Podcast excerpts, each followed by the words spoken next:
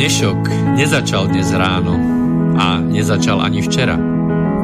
Na dnešok pozeráme cez minulé dni, mesiace, roky, desaťročia. V relácii Inforovnová hľadáme odpovede na otázky, na otázky, ktoré kladie sám život, najmä ten spoločenský a politický. Dnešok totiž naozaj nezačal dnes ráno. Je pokračovaním včerajška, predvčerajška, baj udalostí spred 50, 80, 100 a viac rokov.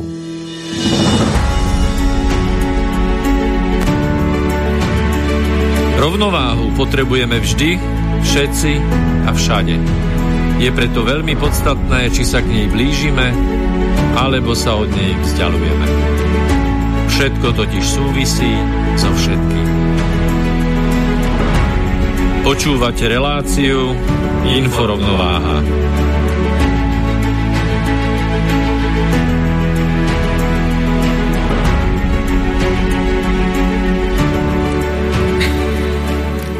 Pekný jarný večer, vážené poslucháčky, vážení poslucháči. Začína 94. pokračovanie relácie Inforovnováha Počúvate hlas Miroslava Kantnera a spolu so mnou je ako vždy v štúdiu aj Peter Luknár. Ahoj. Príjemné, krásne, uprča, upršané podvečerie vám želám všetkým. Ale to je len, možno, že len v Bratislave také upršané, ale za to o to viac, možno za celé Slovensko. No, ako často ste počuli, koho chleba ješ, toho pieseň spievaj. Určite x krát a ako často ste pochybovali o správnosti tohoto slovenského príslovia? Povedzte mi, že aspoň raz sa nebudem vám veriť.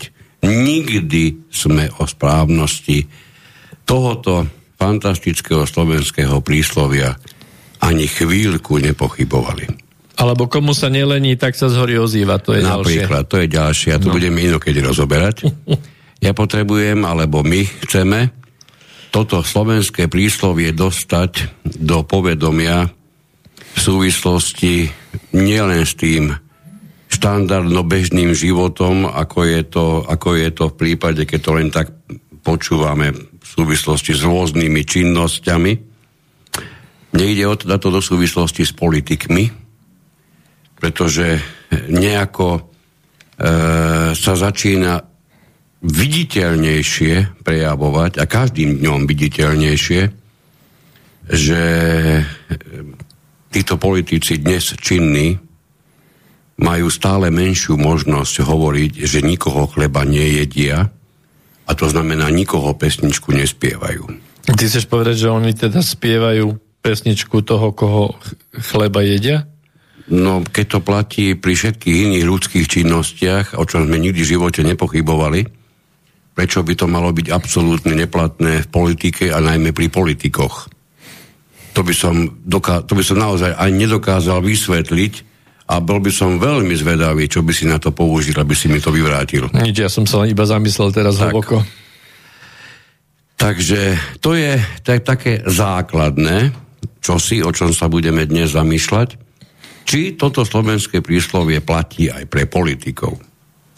Budeme sa tak trošku zaoberať tým, koho pieseň vlastne spievajú.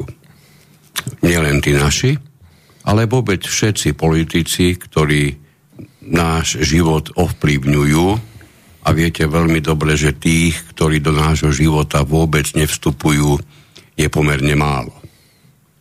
Lebo, ako hovoríme už vo zbučke, v konečnom dôsledku všetko súvisí so všetkým. Budeme sa baviť aj o tom, čo je to vládnutie, čo je to riadenie a budeme hľadať rozdiel medzi týmito dvomi vážnymi činnosťami a budeme to opäť vzťahovať k politikom s otázkou, či vládnu alebo riadia. A budeme sa samozrejme zamýšľať nad tým, aký je medzi tým rozdiel. Toto je tak v kocke, to, čo by sme dnes chceli, chceli stihnúť. Dúfam, že sa nám to podarí. Tak štruktúrálne, ed- edukatívne si to uviedol teraz. O, prosím, tak... Keď to sa nám nestáva často, Aha. toto. Dobre. E, ak by ste z akéhokoľvek dôvodu neodolali pokušeniu a potrebovali by ste k nám zavolať, samozrejme, kedykoľvek, tak urobte.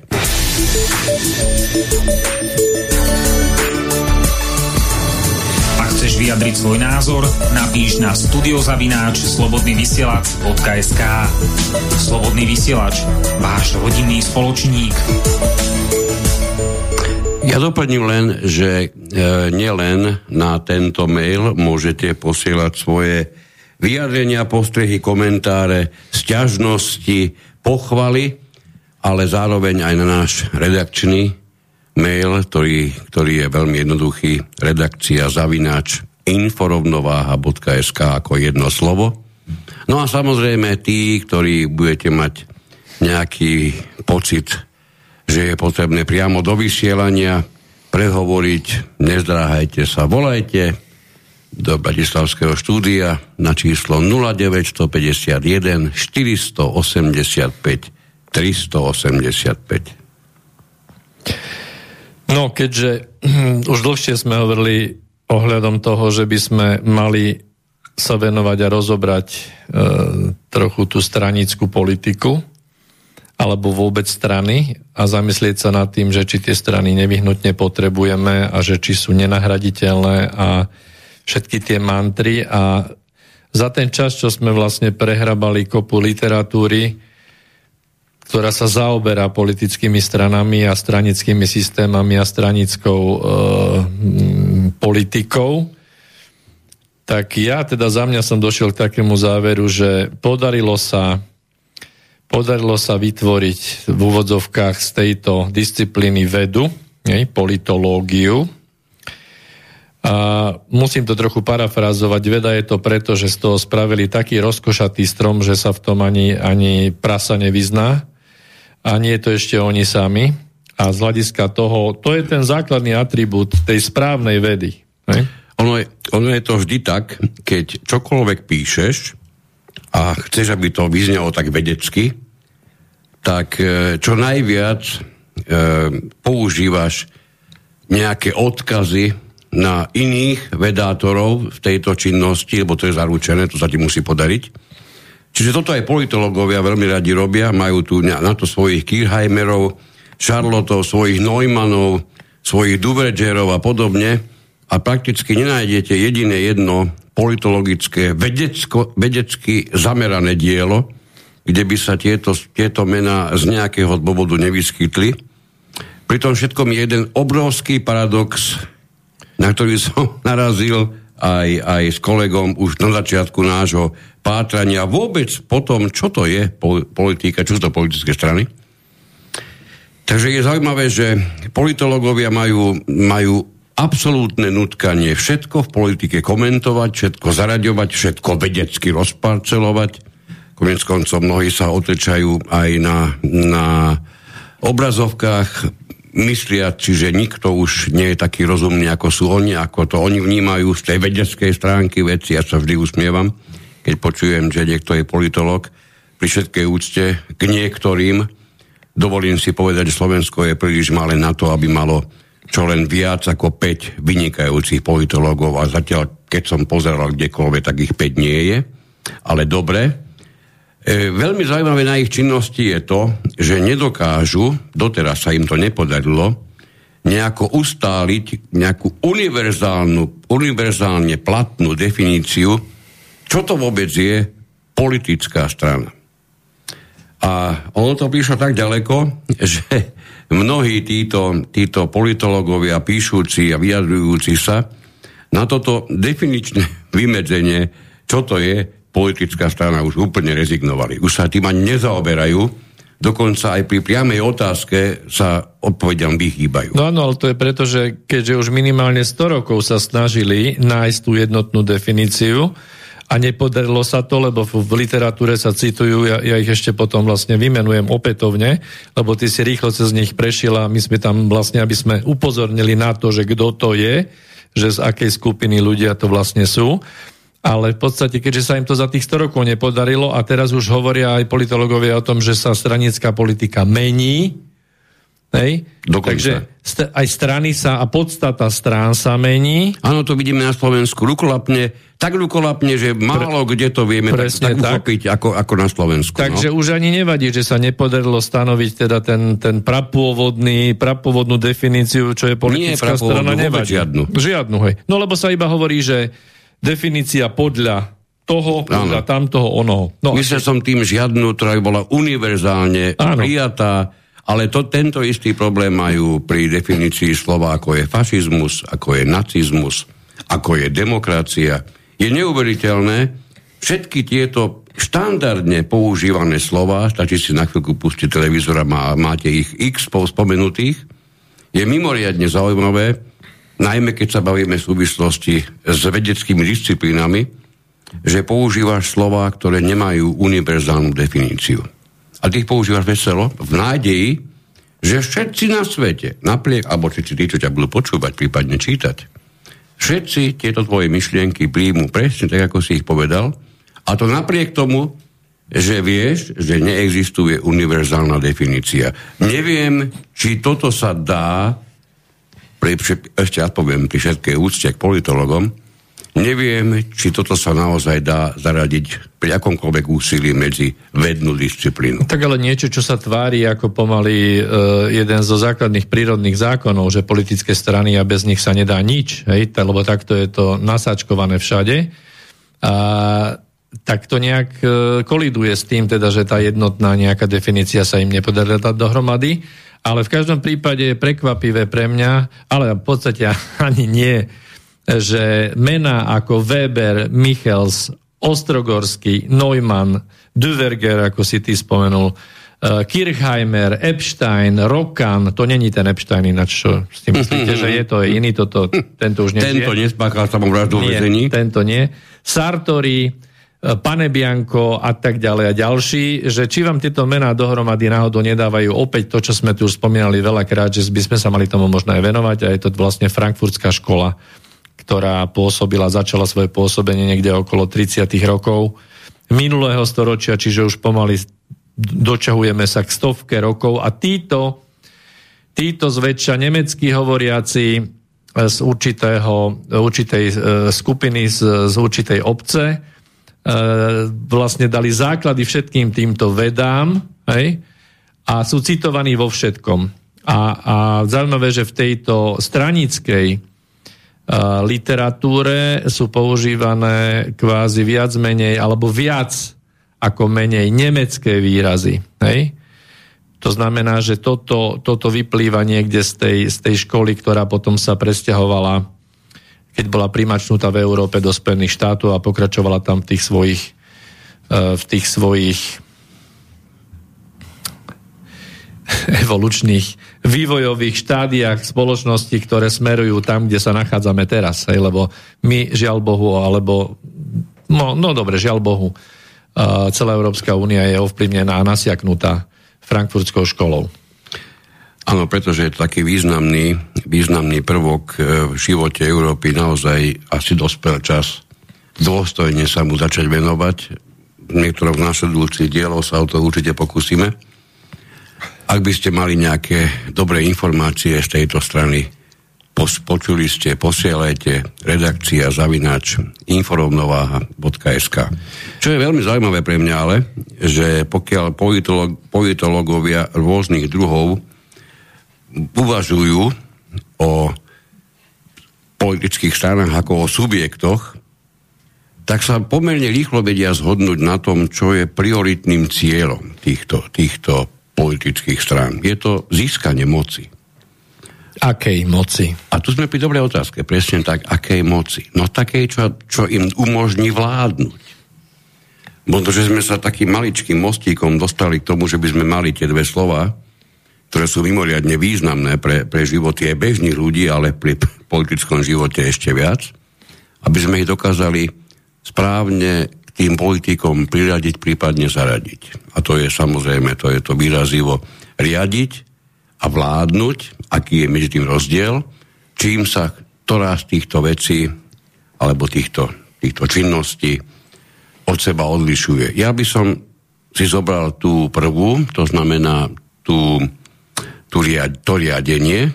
Riadiť, dovolím si povedať, že to je činnosť, ktorú sme si viac či menej vyskúšali už všetci. Pretože ak ste nič iné neriadili, tak vysokou pravdepodobnosťou aspoň svoje deti, niektorí možno úspešne svoje manželky, iné zase úspešne svojich manželov, niektorí riadite kolegov, niektorí máte pod sebou celé oddelenia, niektorí ste možno šéfovia veľkých podnikov, tam totiž to všade sa prejavujú, prejavujú princípy riadenia a, a plnohodnotne sa využívajú. Neviem, čo by ste odpovedali na otázku, aký princíp z tých všetkých, ktoré sa v riadení používajú, je absolútne spoločný, nech by ste riadili kohokoľvek, a dokonca keď si uvedomíme, že riadíme aj auto, napríklad, alebo loď, tak aj pri týchto činnostiach sa nezaobídete bez jednej veľmi podstatnej veci a to je zodpovednosť. Riadenie bez zodpovednosti nemôže byť riadením. Je to všetkým na svete, ale nie je riadením. Hádam sa na tejto definícii alebo na tomto úhle pohľadu dokážeme, dokážeme názorovo zjednotiť, nemyslím teraz s kolegom, ale s vami ako poslucháčmi, pretože keď sa na to pozrieme cez túto, ako odborníci hovoria, prízmu, tak e, v bežnom živote to riadenie naozaj vidíme, naozaj nesieme osobnú zodpovednosť za to, ako pracujú naši podriadení, za to, ako sme vychovali naše deti, ako, ako sme ich riadili. Hej. Toto, za toto všetko nesieme osobnú zodpovednosť. A teraz dostanete nemilosrdnú otázku. Kedy ste sa stretli s tým, že by ktorýkoľvek politik pri tej činnosti, ktorú s takou oblúbou vykonáva, na to do politiky išiel, teda samozrejme okrem toho, aby zarábal. A to znamená samozrejme, že potrebuje vládnuť. Tak kedy pri tomto vládnutí ste definitívne a jednoznačne videli zodpovednosť, osobnú zodpovednosť za ten výsledok. No, dotkol si sa tam viacerých vecí naraz, že trošku sa nám to rozkošatilo. Ja som ešte teraz bol v rámci teda toho, čo si vyslovil predtým, než si spomenul to slovko dôležité zodpovednosť, tak sme sa bavili o tom, že, že preberajú alebo v politike súťažia alebo sa uchádzajú o vládnúcu moc. Otázka, že aká je tá vládnúca moc. Ale to slovo, už keď si načal to slovo zodpovednosť, tak poviem, že, že nebolo pre nás prekvapením, že pri pre, prekopaní tých kníh, čo sa týka politických strán a stranickej politiky, v, v tejto literatúre sa toto slovo nenachádza. Naozaj je to neuveriteľné. Pre, prešli sme si asi cez 4 knihy priznáme, že najmä, najmä českých autorov. A na čo by tam bolo to slovo teraz? Áno, ja, ja, ja, je neuveriteľné, že napriek tomu, že sme, že sme disponovali PDF súbormi, čo teda znamená, že v nich viete vyhľadávať, tak ani v jednej tej knihe sa pojem zodpovednosť nenachádzal. No ale veď na čo by politické strany mali brať zodpovednosť, veď oni, oni chcú mať v rukách tú politickú moc, a teraz, keď sme sa bavili o moci a tu vo vysielaniach viackrát sme hovorili o tom, že sú tie tri základné piliere moci, kde máme e, výkonnú, súdnu a zákonodárnu a potom nad tým je ideologická moc. A v tých, týchto politologických knihách sa nám snažia nahovoriť, že politické strany sú nositeľom ideologickej moci, tak ale to si nechajte prejsť hlavu a zamyslite sa, my sme už veľa vo vysielaniach sa tomuto venovali. E, myslím si, že to je každému na slnko jasné, že, že oni okolo ideologické moci ani, ani nejdú, oni sa iba tak tvária, lebo musia vytvoriť nejakú, nejakú skupinku, ktorá sa oháňa nejakým lavičiarstvom alebo pravičiarstvom alebo nejakým stredovým cítením, alebo prípadne potom niekoho vytesnia na krajinu onakú lavicu, pravicu ale o tú naozajstnú ideologickú moc tam nejde. No a oni si vymysleli tento pojem, že, že politická moc a tá politická moc je fantastická vec, pretože ona je absolútne bez zodpovednosti. Jediná zodpovednosť, ktorá čaká politika, ktorý zdefrauduje náš majetok, ktorý, ktorý v podstate sa na tlačových konferenciách, na ktorých nás oslovujú každý deň, tak, tak slovutne vyslovuje, ako, ako nám dáva peniaze, ako keby z vlastného dával, pričom on dostane od nás peniaze, z toho ukradne týmito svojimi stranickými švindlami, po, ukradnú peniaze a potom ten zbytok nám dajú a tvária sa, ako keby to dávali oni. Hej? A potom, no keď nie, náhodou... Ako, ako to zo svojho. Tak. Ako zo, zo svojho. A keď náhodou naozaj, že už sa nedá nijak inak, že, že praví priškripli ľavých a ľavý pravých a už niečo sa musí teda obetovať, čiže nejakých pešiakov musíme potopiť, tak, e, tak niekto nakoniec, aj to veľmi ťažko v našej e, v zemepisnej šírke, odstúpi a zase na tej slovutnej tlačovke preberie politickú zodpovednosť. Prosím vás, čo to je? Vieš čo, veľakrát som sa zamýšľal nad tým, keď ktorýkoľvek politik, ako hovoríš, odstúpil, Mimochodom, naši by sme ich asi menej ako 5 za celý výboj samostatného Slovenska, tí, čo dobrovoľne odstúpili. A na tom je príznačné, alebo minimálne zaujímavé to, že to nebolo odstúpenie plné pokory, že to nebolo odstúpenie plné, prepačte, naozaj som urobil chybu, mrzí ma to a vyvodzujem zodpovednosť voči sebe, voči sebe samému tým, že odstupujem, pardon, čo je to odstúpiť?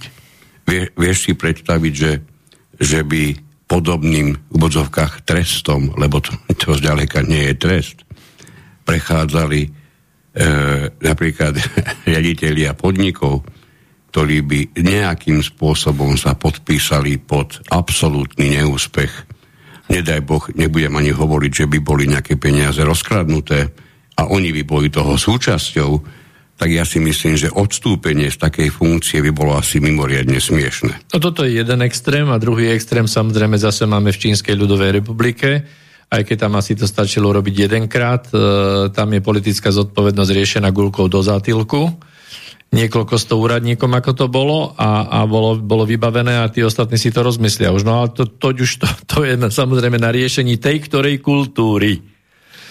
No a... No tak poznáme z minulosti aj, aj gilotina ako taká bola pre nejaké účely vytvorená, nebola to náhodila skutočnosť a používala sa aj z politických dôvodov, no, alebo najmä z to ešte, dôvodov. To ešte neboli páni, ako sme ich menovali, Weber, Michal, za títo všetci a nevytvorili túto politologickú vedu a nevytvorili nám všetky tieto politické Ehm, mocenské chiméry a, a stranické štruktúry a, a stranické systémy dokonca, kde stačí, akože tú gilotínu nepotrebujeme, lebo tam stačí prijať politickú zodpovednosť a je to vyriešené. Ako, akože také niečo, akože osobná hmotná zodpovednosť, ktorej mal pán Matovič plné ústa pred voľbami, že to bude prvá vec, ktorú, prvá vec, ktorú odhlasujeme. Však No, nechcem menovať, ktorých by sa to chytilo ako zľava aj správa, všet, všetci do radu by išli, hej? No, ak by, sa, ak by sa táto zodpovednosť naozaj mala čo len jedinýkrát uplatniť, tak mám pocit, že by slovenská politická scéna zývala prázdnotou. Ale myslím, že teraz sa hodí jeden citát, ktorý som vyhľadal že došiel som k záveru, že politika je príliš vážna vec, než aby mohla byť prenechaná len politikom. A kto to povedal? Známy generál Charles de Gaulle, francúzsky to prezident. Takže Aký tam Hodno vid- zamyslieť sa na takouto vetou. Aký tam vidíš význam, keď neprenecháš politiku politikom, lebo je to príliš vážna vec, tak udávaš komu? No tak možno, možno môžem ti odpovedať ďalším citátom, ktoré som vyhľadal od, od Jozefa Čapeka, ktorý bol bratom Karla Čapeka, že hlúposť je zrozumiteľnejšia než rozum, preto sa jej v politike ľahšie dostáva záujmu a platnosti. To sú priam strašidelné slova. No tak ale potrebuješ nejakú kvalifikáciu na to, aby si mohol kandidovať do, do nášho najvyššieho zákonodárneho zboru, čiže tretiu najvyššiu moc prebrať do rúk. To, že z nej spravili, že ju udupali, ušlapali výkonnou mocou dnes, že parlament je slúžkou vlády. Hej? A aj súdna moc, to je zase iná kapitola, ale inak by mala byť tretia najvyššia moc v štáte a že na to nepotrebuješ nič, iba dosiahnuť nejaký vek, Žiadnu kvalifikáciu, no, žiadne trošku, testy, trošku. nič. To pokiaľ, akože nič nepotrebuješ, pokiaľ by išlo o to, o tú tvoju samotnú osobu, áno, samozrejme, k tomu nepotrebuješ nič. Na druhej strane, na to, aby si úspešne riadil rodinu, ja neviem, teraz naozaj už, už budem, aj do športu môžeme ísť, na to, aby si riadil futbalový klub, na to, aby si riadil lokálny podnik, nebodaj celoslovenský podnik, prípadne možno podnik s výrazne väčším zemepisným dopadom a dosahom, na to potrebuješ disponovať nejakými, nejakými schopnosťami, nejakou odbornosťou. Musíš rozumieť tomu, čo, čo robíš a čo ideš teda robiť ešte predtým, ako sa k tomu dostaneš.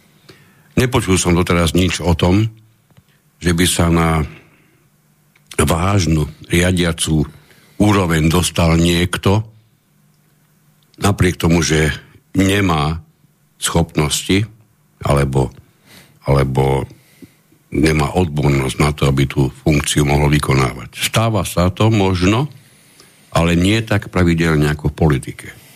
V politike toto, nech mi je to odpustené, ja teraz naozaj žiadneho politika ani nevyzdvihujem a ani konkrétneho neudúpávam do prachu. Cesty, hoci by si to mnohí a mnohí zaslúžili, toto platí o všetkých, na všetkých možných stupňoch.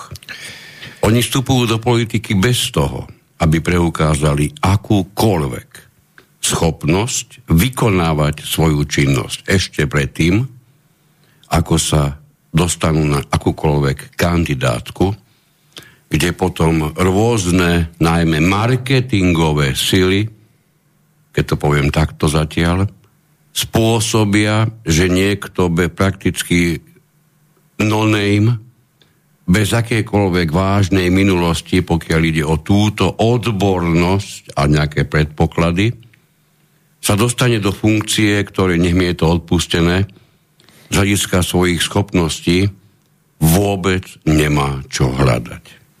Myslím si, že mno, množstvo príkladov by sme našli, ale málo ktorý z nich by mohol konkurovať našej pani prezidentke v tomto zmysle. No ale treba si tu možno predstaviť nejaký taký príklad, že e, napadlo mi, a náš pán minister obrany bol dotazovaný, že aké má v rámci toho, že má modrú knižku, aké má školy na, na tú funkciu, ktorú zastáva ako minister obrany, tak odpoveď bola, že nebojte sa, to parafrazujem, nebojte sa, mám za sebou niekoľko uh, kurzov a bol by som schopný obrániť našu vlast, niečo v tomto zmysle povedal. Takže teraz, sa, pý, teraz sa pýtam. Ježiši Kristo. No ale to je o tej zodpovednosti. Teraz sa pýtam, že keby ste vy mali nasadnúť na lietadlo a na lietadle by vám povedali, že Tuto napravo máme, máme pilota, ktorý je profesionálne vyškolený, má nalietané, ja neviem, 20 rokov, neviem koľko je to v tých hodinách letových. Hej, lietal na, na takom stroji, na onakom, pre také aerolinky, také aerolinky. A tuto naľavo máme, máme jedného pilota, ktorý si urobil niekoľko kurzov. Na trenažéri. Ktorý, ktorý... Na trenažéri niekoľko kurzov. Teraz vy idete s rodinou Čiže hral sa, že letí. Hej. Hej. Vy idete na dovolenku, tak sa pýtam, ktorého by ste si vybrali pilota? A toto isté môžeme povedať, že... No ja uh, určite toho, to ma presvedčiť, že sa nemusím bať. No. Ja tak určite ale, toho. No počkaj, to sme zase v politike, lebo v tomto sú politici lepší ako treba taký, taký profesionálny pilot. Politik ťa presvedčí uh, o tom, že sa nemáš báť, môj zlatý. Jedna radosť. Celý deň sa viac menej bavíme, my sa bavíme samozrejme aj ďaleko pred vysielaním, kde sú tie, tie rozdielne uhli pohľadu, kde sú tie rozdielnosti, teraz sme narazili na krásny z nich. Pilot, ten s tými skúsenosťami, s tými, s tými tisíckami nalietaných hodín, on nemusí nikoho, nikoho presviečať. On je autorita sám o sebe. Stačí povedať len jednu vetu. Tento človek lieta 20 rokov. Pri tom druhom, ktorý v tom kokpite s ním sedí a tvári sa ako pilot, nemôžeš povedať, že má nalietaných ani 20 sekúnd. A jeho jediná možnosť, ako sa dostať k riadeniu toho lietadla, keď to povieme takto, je ukecať tých ostatných, že na tom trenažeri mu to išlo celkom dobre, takže by to eventuálne mohol zvládnuť. Inak povedané, potrebuje vytvoriť ilúziu. To je všetko. A keď sa na tým zamyslíme, nevytvárajú náhodou politici a najmä tí naši permanentne nejakú ilúziu? No a môžeme to vyšpicovať tak, že si teraz predstavte, že tých, ja neviem, 200, 200 e, pasažierov budúcich bude skandovať, že neberte profesionálnych pilotov. Neosvedčili sa, hej, lebo nejaké lietadlo padlo. Berte nových, berte takých s tým kurzom. My nemôžeme, Stačí veriť, jeden kurz. my nemôžeme veriť tým, ktorí mohli byť pri tom, keď to lietadlo už padlo. Presne tak. Toto všetko v tej politike Z- počúvate. Zoberme nových, zoberme Jasne. amatérov, lebo amatéri nám to budú vedieť riadiť lepšie. To si pri riadení lietadla, ja to, ja to ešte trošku viacej vyšpikujem. Do chirurgickej sály poďme. Presne som, akurát som to chcel povedať. Skúsi predstaviť vážnu operáciu, nedaj Boh srdca alebo mozgu, hej, hlavy, ja proste neviem, ozaj niečo extré, extrémne vážne, ku ktorému pustíme niekoho, ktorého do tej, do, k tej možnosti iný nejakým prapodivným marketingovým ťahom, možno, že pretože iný chirurg sa vzdal prospech tohoto, svoje funkcie, alebo svoje kandidatúry na tú funkciu, takže by sme ho jednoducho zvolili. Je to, je to nesmierna blbosť, že? Nikomu to nesedí. Absolútne nikomu. Naozaj, my sme to tu viackrát už kritizovali a ja, ja, pre mňa je to ako prebíka červené sukno. Pre mňa post prezidenta, nie že Slovenskej republiky, akejkoľvek republiky, je absolútny politický vrchol. Je to najväčší štátnik, aký sa na danom území môže nachádzať. My sme si tým, čo tu máme, v prípade voľby prezidenta vytvorili z toho marketingovú hlúposť, ktorá je schopná do toho paláca vyniesť človeka, ktorý nemá 3 sekundy skúsenosti v politickom živote. Musím sa spýtať nahlas, my sme skutoční blázni? V riadení už vôbec nie. My sme skutoční blázni? Uh, ale toto je fenomén ne, v podstate sa toto nevyskytuje v žiadnej oblasti spoločenského, ja neviem, ekonomického, kultúrneho života. Sa to nevyskytuje. Na danom mieste musí byť človek, ktorý má nie, nie len teda, že si myslíme, že má tie schopnosti, ale sa aj vyžaduje, aby dokázal, že má. Veď na to je aj kurikulum vitae, na to sú uh, na to sú spísané tie skúsenosti toho človeka, prípadne to vzdelanie, aj keď ja vzdelanie nechcem povyšovať, skúsenosti sú častokrát viac. Ale nemôže tam ísť proste nepopísaný list, človek úplne nový, s nejakým rýchlo kurzom na niečo, na, na tieto najdôležitejšie miesta, ktoré rozhodujú naozaj o tom, kam sa rútime. Ten jeden z dôvodov, ktorý ja vidím úplne jednoznačne, prečo tam nemôže taký biely list alebo nepopísaný list ísť, je ten, že keď to berieš zase do, do konfrontácie, ja neviem, s nejakým vrcholným pre, e, funkcionárom ktoréhokoľvek podniku, tam je prirodzene očakávané, že keďže je na najvyššom stupne riadenia, tak tými nižšími si prešiel. Hej? To je štandardný stav. Mal by byť. Dobre hovoríš, mal by byť, ale ja dúfam stále, že ešte je štandardný, všetky tie ostatné výstrelky sú neštandardné. Čiže o tom, že on do tej funkcie príde a naozaj presne vie, čo a hlavne prečo má robiť. A to, že nesie osobnú zodpovednosť, to týmto ľuďom, som si tým istý, je, je absolútne jasné dávno predtým, ako sa v tej pozícii ocitnú. A teraz to skonfrontujme s politikom, nedaj Boh s prezidentkou, ktorá, znovu to opakujem, nevykonávala žiadnu politickú funkciu ani 3 sekundy svojho života a dostala sa prakticky do úplne najvyššej. Ak toto má byť základný princíp demokracie, tak buď to je zlá demokracia, alebo je zlý ten princíp. Lebo toto pre mňa je jedna politická a spoločenská absurdita, o výsledku čoho sa prakticky dnes a denne dozvedáme alebo presviečame, pretože pri všetkej úcte k tejto, tejto e, osobe hovoriť o nej, že vykonávanie jej funkcie nesie všetky, všetky znaky osobnej zodpovednosti, je niečo, čo tam absolútne nemá čo robiť. Ani to tam nepasuje. No ale presne preto som uh, ja chcel poukázať na to, že v podstate v tej politike sa, tá politika sa odčlenila od všetkých iných typov činností, netreba na ňu žiadnu kvalifikáciu, stačí navoliť. Teraz samozrejme chcem, chcem upozorniť na to, že nie nadarmo sa hovorí, že keby sa voľbami dalo niečo zmeniť, tak už dávno by boli zrušené.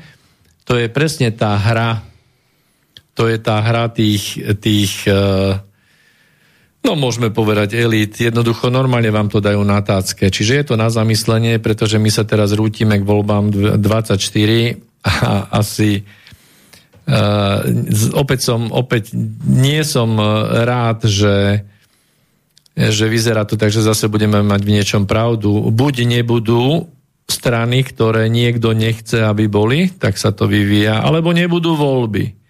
Alebo budú voľby, ktoré budú silne zmanipulované tým novým návrhom zákona, ktorý, ktorý pekne ráta s pandemickými záležitosťami. No asi by sme mohli dať pesničku, myslím. Tak, dáme si dáme si Deladab, ktorý možno nepoznáte, veľmi zaujímavá to kapelka a dá nám gruzínsku lekciu. Trombetista.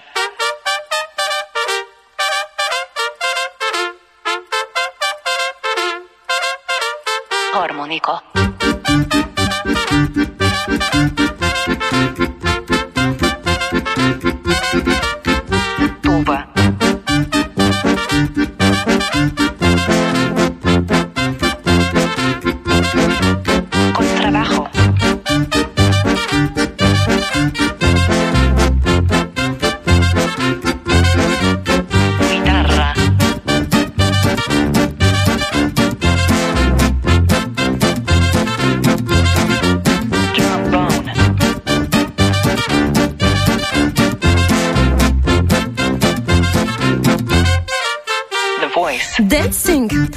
Harmoniko. of luxus. A wishes pleasure to us time. An excess of emotions without a goal and set rules. A fantastic without meaning and practical use.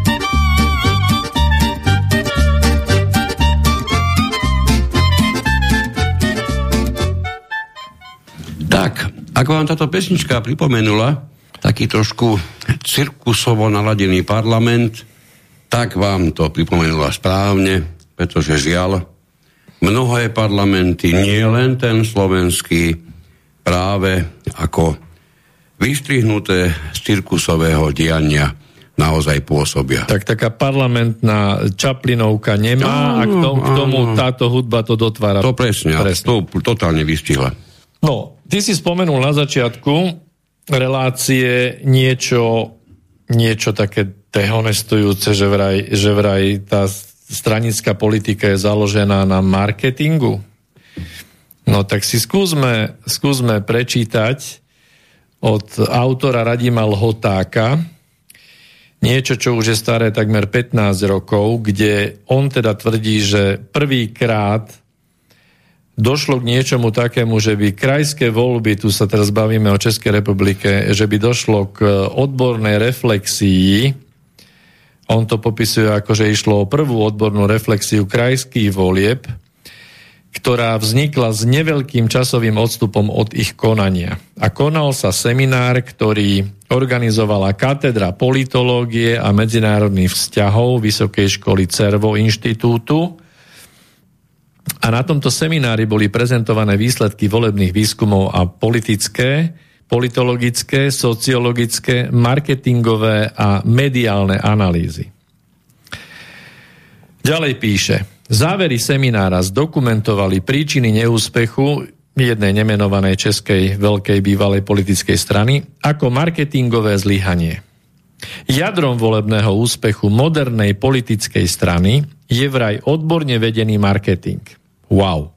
Marketingové prieskumy, marketingové masáže a manipulácia, štatistické prieskumy a vyhodnotenie potrieb, nálad, žiadostí a hmotného zabezpečenia cieľových skupín obyvateľov má byť podkladom politického programu každej strany, ktorá sa chce udržať pri moci. Toto je idú jak cez kopírak. Prezieravé politické vedenie si prenajíma profesionálne marketingové agentúry a poradcov, ktorí vystopujú tie najlepšie stratégie, ako sa zavďačiť voličom a ich konzumnému vkusu a zúročiť vedecké poznatky z oblasti reklamy a psychologického ovládania spotrebiteľov za účelom uchvátenia dominantného postavenia na trhu voličov, ako získať potrebný podiel v celkových trhových segmentoch sociálne diferencovaného ľudského materiálu. Milióny investované do politického marketingu sa oplatia. Nie je potrebné nič vymýšľať, nie je potreba žiadnych nových ideí. Cesta úspechu politikov je daná správnym smerom ponuky a dopytu, ceny a výkonu, správneho vyjadrenia trhovej hodnoty občana a jeho platobného potenciálu.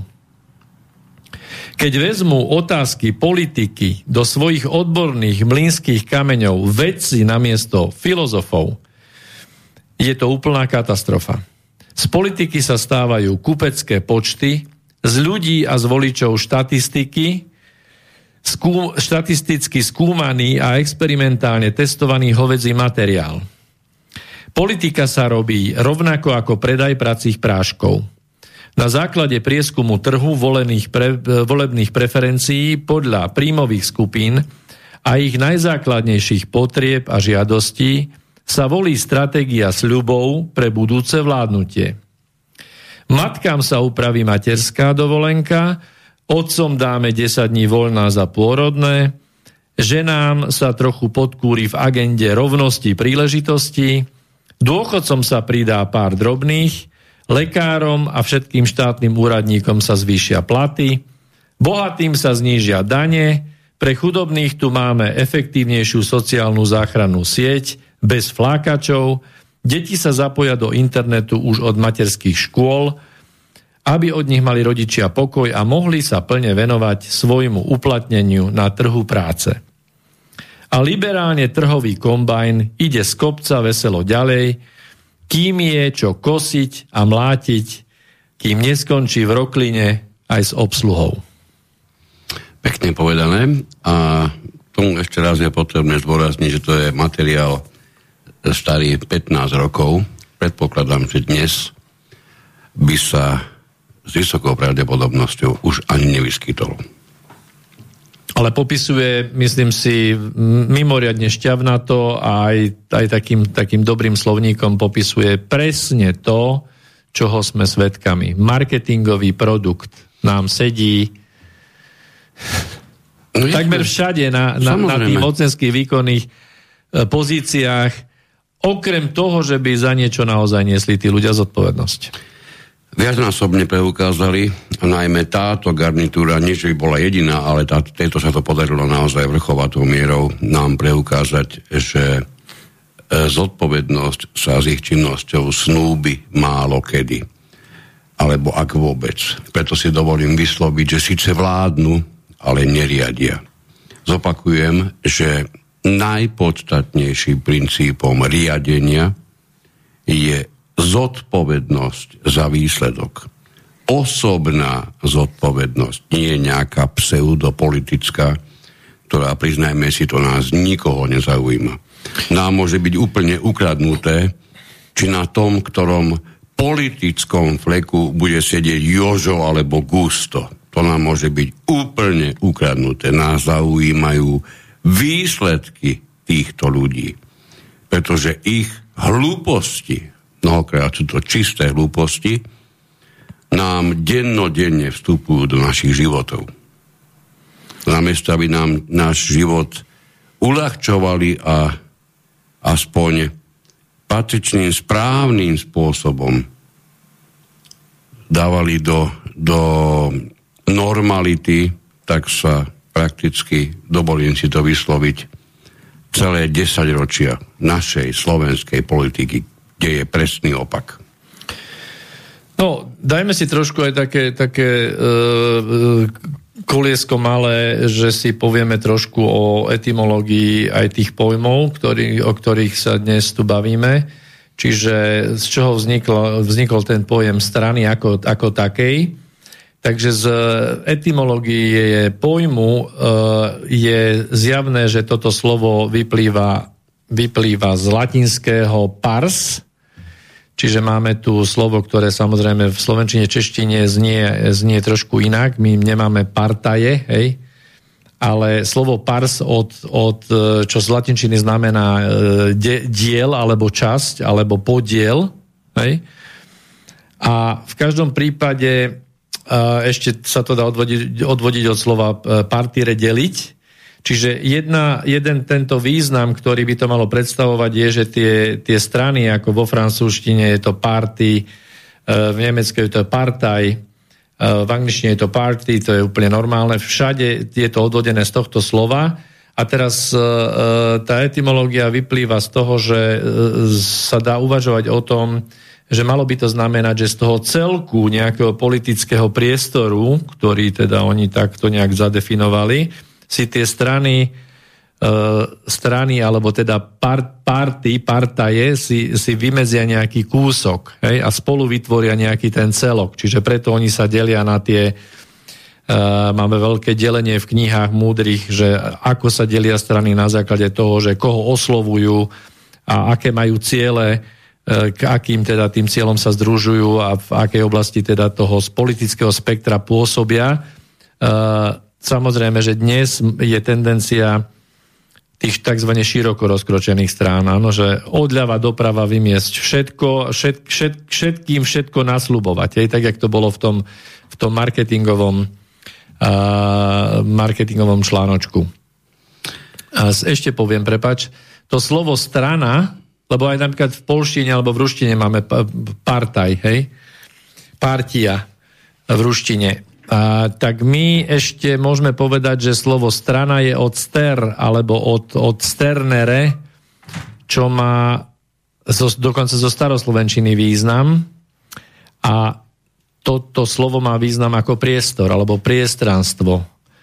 A čiže môžete si vybrať, že či je to nejaký vymedzený priestor pre politiku, to je to jedno videnie teda toho slova, strany, alebo ešte tam je význam strany ako v zmysle uh, svetovej strany alebo zemepisnej, že sever, juh, východ, západ. To znamená, že politická strana v zmysle, že je orientovaná na niečo, na nejaký smer. Hej? Teraz nemyslíme smer ako smer, ale na nejaký politický smer, ktorým chcú dosahovať uh, to všeobecné blaho. A uh, je zaujímavé, že všetci títo títo zakladatelia týchto politických ideí v, tom, v tých 30. rokoch, nemecky hovoriaci, tak sa pokúšali tú definíciu politickej strany vyjadrovať a oni zo začiatku vlastne všetci, všetci sa snažili tlačiť niečo v zmysle, že, že je to skupina ľudí alebo e, zaujímavá skupina, ktorá sa snaží o všeobecné alebo obecné dobro. Hej, tak prosím, takto sme niekde začínali. Viete si toto predstaviť dnes vôbec, keď to vyslovím? Z tohto... Ja si vznik... predstaviť to všeobecné. Z tohto vznikala táto... A, a, a dobro už tiež ani, ani myslím, no, že nie. v súvislosti s politikmi určite nie. Všeobecné dobro. No a samozrejme, že to pokračovalo potom a dnes už e, je to v úplne inej podobe, tak ako aj strany sa nám teda menia. Tak, tak toľko z tej no, len to etymológie si, slova. To si bol stále ešte len pri stranách a samotné výrazivo politické strany je príliš malé napríklad pre slovenskú politickú scénu, pretože vôbec vynechalo z hry politické eseročky. Určite všetci presne vieme, o ktorých že to e, zaujímavých zoskupeniach, ktoré sa vodspali do politiky v tejto chvíli hovoríme, lebo e, keď niečo raz už som to stokrát povedal, keď niečo chodí ako kačka, vyzerá ako kačka a vydáva to zvuky ako kačka, vysokou pravdepodobnosťou to nebude kôň. Hej, takže keď raz niečo pôsobí ako SROčka, vyzerá to ako SROčka, má to princípy práce ako SROčka, a napriek tomu sa to dostane do politiky, pre mňa to bude stále SROčka. No ale máme tu ešte inú slovenskú ozdobu, ale nielen slovenskú, a to sú rôzne politické hnutia. Ako všetko, aj, aj toto sme dokázali na Slovensku, napriek tomu, že to je mimoriadne ťažko zhovaditeľné, aj toto sa nám podarilo zhovadiť, a to už niekoľkonásobne, pretože politické hnutie, keby sme išli len podľa takej ustálenej definícii, na rozdiel od, od strany politickej, nemá žiadnu nejakú vysokú institucionalizáciu alebo organizovanosť. A to, čím sa predovšetkým zaoberá politické hnutie, nie je e, zúžené len do pôsobenia, ktoré smeruje k získaniu a udržaniu alebo vykonávaniu vládnej moci. Politické hnutie je výrazne širšia záležitosť. Napriek tomu, keď si uvedomíme, čo všetko nám tu pod hnutím na Slovensku, na Slovensku sa do politiky dostalo. Opäť môžeme hovoriť s vysokou pravdepodobnosťou o čomkoľvek, ale nie o politickom hnutí. Aj tak neviem, čím sa to teda líši naozaj. no tým, že je politické hnutie na rozdiel od strany sa nezameriava tak na získavanie a udržanie moci, politickej moci alebo vládnej moci. Toto sú strašné vágne báchorky, toto, to čo oni nám vymýšľali. To, to sú, áno, no. samozrejme. No. Ale ešte tu máme iný vysokopodstatný rozdiel. A to je rozdiel v pôsobení politických strán a politických nátlakových skupín. My sme tu už viacnásobne o rôznych nátlakovkách hovorili, je potrebné to zase do tej najmä slovenskej scény s politikou dostať a zaradiť, pretože je úplne zjavný rozdiel medzi týmito dvomi, nazvem to, nazvem to subjektami. Kým politická strana prioritne chce sa dostať k moci, chce mať svoje zastúpenie či vo vláde, či v parlamente, či na, na lokálnych úrovniach, tak rôzne politické nátlakové skupiny, a určite veľmi dobre viete, o ktorých asi tejto chvíli hovoríme, tak tie po ničom takom netúžia. E, tieto nátlakové skupiny nemajú záujem dostať sa k moci.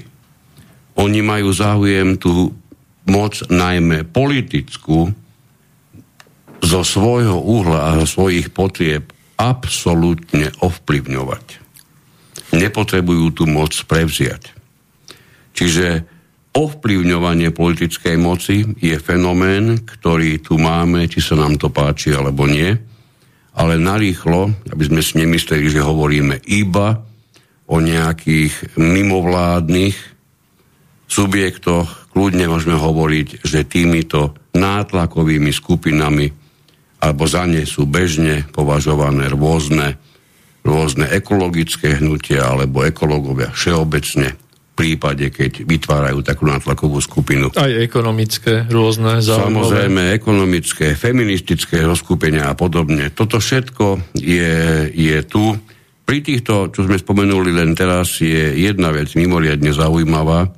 Už sa viacnásobne na svete stalo, že dostali sa k moci takéto, takéto zoskupenia. E, pôvodne iba, iba nátlaková skupina a všade sa udialo to isté. Ako náhle sa dostali k moci, okamžite sa začali rozdrobovať, štiepiť medzi sebou, pretože sa pri tej samotnej aktivite vykonávania moci nedokázali tak zhodnúť, ako sa dokázali zhodnúť na tej ceste k moci. Ale zväčša tí, tí jedinci v týchto natlakových skupinách neoplývajú ani skúsenosťou, ani vedomosťami v reálnom riadení a už vôbec e, nie sú ani ochotní a schopní prevziať zodpovednosť za ten riadiaci proces. A keď si teda rozobral toto, ja by som si dovolil uh, túto vycitovať uh, z jedného diela od klasika Webera, že ako chápe on politickú stranu, že to chápe ako združenie osôb so spoločnými záujmami, pričom zdôrazňuje dobrovoľnosť takéhoto spojenia, čiže tí ľudia tam idú dobrovoľne, a skutočnosť, že prioritným záujmom je získanie politickej moci. K tomuto sa ešte vrátime, ale prečítam ešte ďalšie.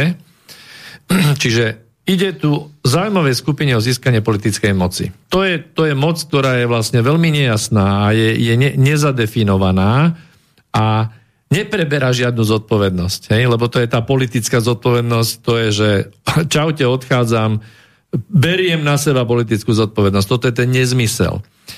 Ale ďalej, napríklad e, Karl Löwenstein pod dojmom americkej skúsenosti zdôrazňoval na konci 40 rokov funkciu strany ako zjednodušovateľky politického života. A toto je celkom zaujímavé, lebo tá, tento prototyp zjednodušovateľa politického života pre bežných ľudí, že strana vytvorí prostredníka medzi vôľou ľudu a štátom, toto je prostredníka. Proste, áno, áno. To mi pripomína pomaličky náboženskú obec, no ale dobre, tam tiež sú prostredníci. No, no veď je to ten istý model. Aha, jasné. Taká náhoda. Tak medzi pospolitým ľudom a Bohom je tá garnitúra nejaká, to už je jedno, jedno aká, hej. Uh, tiež nejakých úradníkov, v tomto prípade božích vraj. No, to znamená, že ako keby to bez toho nešlo a my si neuvedomujeme, že uh, touto zastupiteľskou alebo týmto zastupiteľským aktom, ktorým my odovzdáme hlas do urny, teraz sa nebavme o tom, že či, tie, či, či je schopnosť alebo či má niekto schopnosť manipulovať s volebnými výsledkami ale to je čiste na zváženie. Ale druhá vec je, že my keď aj nahádžeme hlasy niekomu, tak my dávame hlasy týmto prostredníkom, čiže stranám. Tie nám pred voľbami nasľubujú hory doly podľa toho marketingového výčtu, ktorý sme si tu dali. Použil som české slovo, lebo to bolo tam z češtiny. To znamená, že všetkým slúbime všetko, čo by chceli a čo potrebujú počuť. Hej? A dopredu je jasné, a ten volič je nepoučiteľný, že už len z tohto dôvodu, že nikdy, alebo nikdy, takmer nikdy sa nedarí vytvoriť vládu jednej strany, vždy vládne viac stran, tak už logicky z tohto vytvárania koalícií a koaličnej rady, ktorá nemá oporu ani v žiadnom zákone dokonca, koaličná rada je čistý výmysel, že sú viazaní niečím ako je koaličná rada alebo koaličná zmluva. Dobre, ako ti majú povedať, že sa nedokážu na tom, čo ten najsilnejší z nich, čo tam je, chcel niečo urobiť, nech to je, teraz si naozaj vymyslím, postavenie e, nájomných bytov. No ale silnejší a pes... on to nedokáže pre, presadiť, no, nedokáže. pretože najmenší stek, stekajúci psíček je, je tam prakticky jedno noho už na odchode z tej koalície, čo by znamenalo, že koalícia prestala existovať a ideme k novým voľbám. Čiže inak povedané, prepáč, tento model, no. o ktorom sa bavíme, je, ak by ste ho chceli bežne do života použiť, je čistou absurditou. To je, to je festival absurdnosti. Zoberme to tak. A v našom prípade, prípade teda našho parlamentu je to absurd, už naozaj to je do, do dokonalosti dovedené. Nech sa tam dostane 10 strán. Nech sa tam dostane 5 veľkých strán, a 5 takých, ktoré sotva preliezli cez tú základnú, v našom prípade 5% hranicu. Mimochodom, o 5% hranici by sme sa mohli ďalšie hodiny rozprávať, ale to nechajme. To je kvórum. Nech to je, čím to chce byť. No, týchto 5 strán, z nich sa vyčlenia dve, nedokážu samostatne vládnuť, nedokážu mať 76 kresiel v našom prípade, tak do tohoto svojho vládneho košiara pozvú dve prakticky nič neznamenajúce strany, bezvýznamné, prakticky bezvýznamné, ktoré sa stanú okamžite extrémne dôležité, pretože akákoľvek strana z nich, keby sa z tohoto vládneho košiara nejakým spôsobom vypoklonkovala, ako som už povedal, idú nové voľby, lebo tí ostatní nebudú vedieť vládnuť. Prosím vás pekne, keď sa nad týmto zamyslíme, toto naozaj vymyslel človek rozumný. Seriózne. My necháme bez povšimnutia prakticky štekajúceho psa, v podobe štekajúceho psa v parlamente tri veľké, silné, početné strany a odovzdáme komplet celú moc tak, že sa ocitne v rukách toho absolútne najslabšieho subjektu zo všetkých, ktorí sa do parlamentu možno dostali. No tak tento model, keby niekto, akýkoľvek politik, politolog chcel, ob, chcel vyčísliť alebo vykresliť ako logický a správny, no rád by som sa nechal poučiť. Mimochodom od tých politologov, ktorí tí sú schopní kedykoľvek a mnohí z nich povedať, že strany politické sú predsa nevyhnutné pre modernú pluralitnú demokraciu. To si musel viacnásobne zachytiť. To je jedna krásna fantasmagória nekonečného rozmeru. Hej? No hej, ale v týchto politologických knihách sú, oni majú, že, že všeobecná definícia politickej strany. A to akože nebudeme sa ani baviť, lebo to sú klasická definícia politickej strany. Minimálna definícia politickej strany, proste to je navytváraného to, toľko teoretického balastu, ktorý vlastne nám má, čím je to rozsiahlejšie, komplikovanejšie a väčšie, tak tým viac by to malo vytvárať pre nás bežných ľudí a voličov to, že ako ako hovacky sú tie strany dôležité, že my bez, predsa bez nich my nemôžeme fungovať. A sú, samozrejme, že sa venujú v týchto dielach aj, ešte, ešte aj špeciálna definícia politickej strany a ešte rôzne definičné kritéria k tomu sú, lebo to je veda, pozor. To je taká veda, ako, ako matematik Kolár, keď robí vedu zo štatistických čísel, ktoré máme na pandémiu, čo sme mali nedávno, hej, že vytvoríš čo len chceš. No, ale teraz som si sám, sám vyrazil sám vyrazil myšlienku. Máme tam mail? Máme tu také dva, ktoré by stáli, stáli za povšimnutie. Jeden tak napísal e, niekto, kto má dostatočne červené sukno, aby sa chopil, chopil klávesnice a poslal nám Jano. Možno, že v nádeji, že ho neprečítame, ale my ho prečítame. Uh-huh. Dobrý večer, chceme reagovať na vašu debatu, kto by mal byť prezidentom my sme žiadnu debatu o tom, kto by mal byť prezidentom, neviedli. My sme viedli debatu o tom, kde si myslíme, čím by prezident mal prejsť, kým sa stane prezidentom. Čiže Janko dosť nepresne píšeš, ale nevadí, ideme ďalej. Podľa vašej logiky, asi ľudia typu fašizoidného Harabina alebo Mečiara s krvavými paprčami alebo nebodaj mega zločinca Fica E, neviem, či sme vôbec akékoľvek meno, akéhokoľvek politika v tejto relácii vyslovili. Ja som ochotný celý svoj terajší majetok vložiť do stávky, že sme žiadne meno, žiadneho politika až do prečítania tohoto mailu doteraz nevyslovili. A nie náhodou, pretože my v tomto smere, to ste si mohli určite dávno, vážený poslucháč, všimnúť, my nerobíme žiadny rozdiel medzi žiadnymi politikmi, a v tom, čo kritizujeme na politike a v tom, čo objasňujeme, nenachádzame medzi, medzi nimi absolútne žiadny rozdiel. To je prosím vás čosi, čo by ste mali mať dávno zmáknuté ešte predtým, ako s týmito červenými očami začnete písať. Ale ten mail pokračuje fantastickým niečím ďalej. Mm. To, to, toto je ten dôvod, prečo som to chcel prečítať. Pre vás pani prezidentka, ktorú si vysoko váži aj svet, Forbes ju zaradil medzi 100 najvplyvnejších žien sveta, je na svojom poste omylom. E, Janko, ona tam nie je omylom. Ona tam je vďaka fantastickému pôsobeniu marketingových, marketingových snách a aktivít, pretože nech mi je to odpustené, Žiadny iný dôvod by ju tam nikdy v živote nemohol dostať. Nalejme si trošku, aspoň trošku če, a ešte vďaka, e, e, čistého vína. A ešte vďaka aktivitám agentúry, e,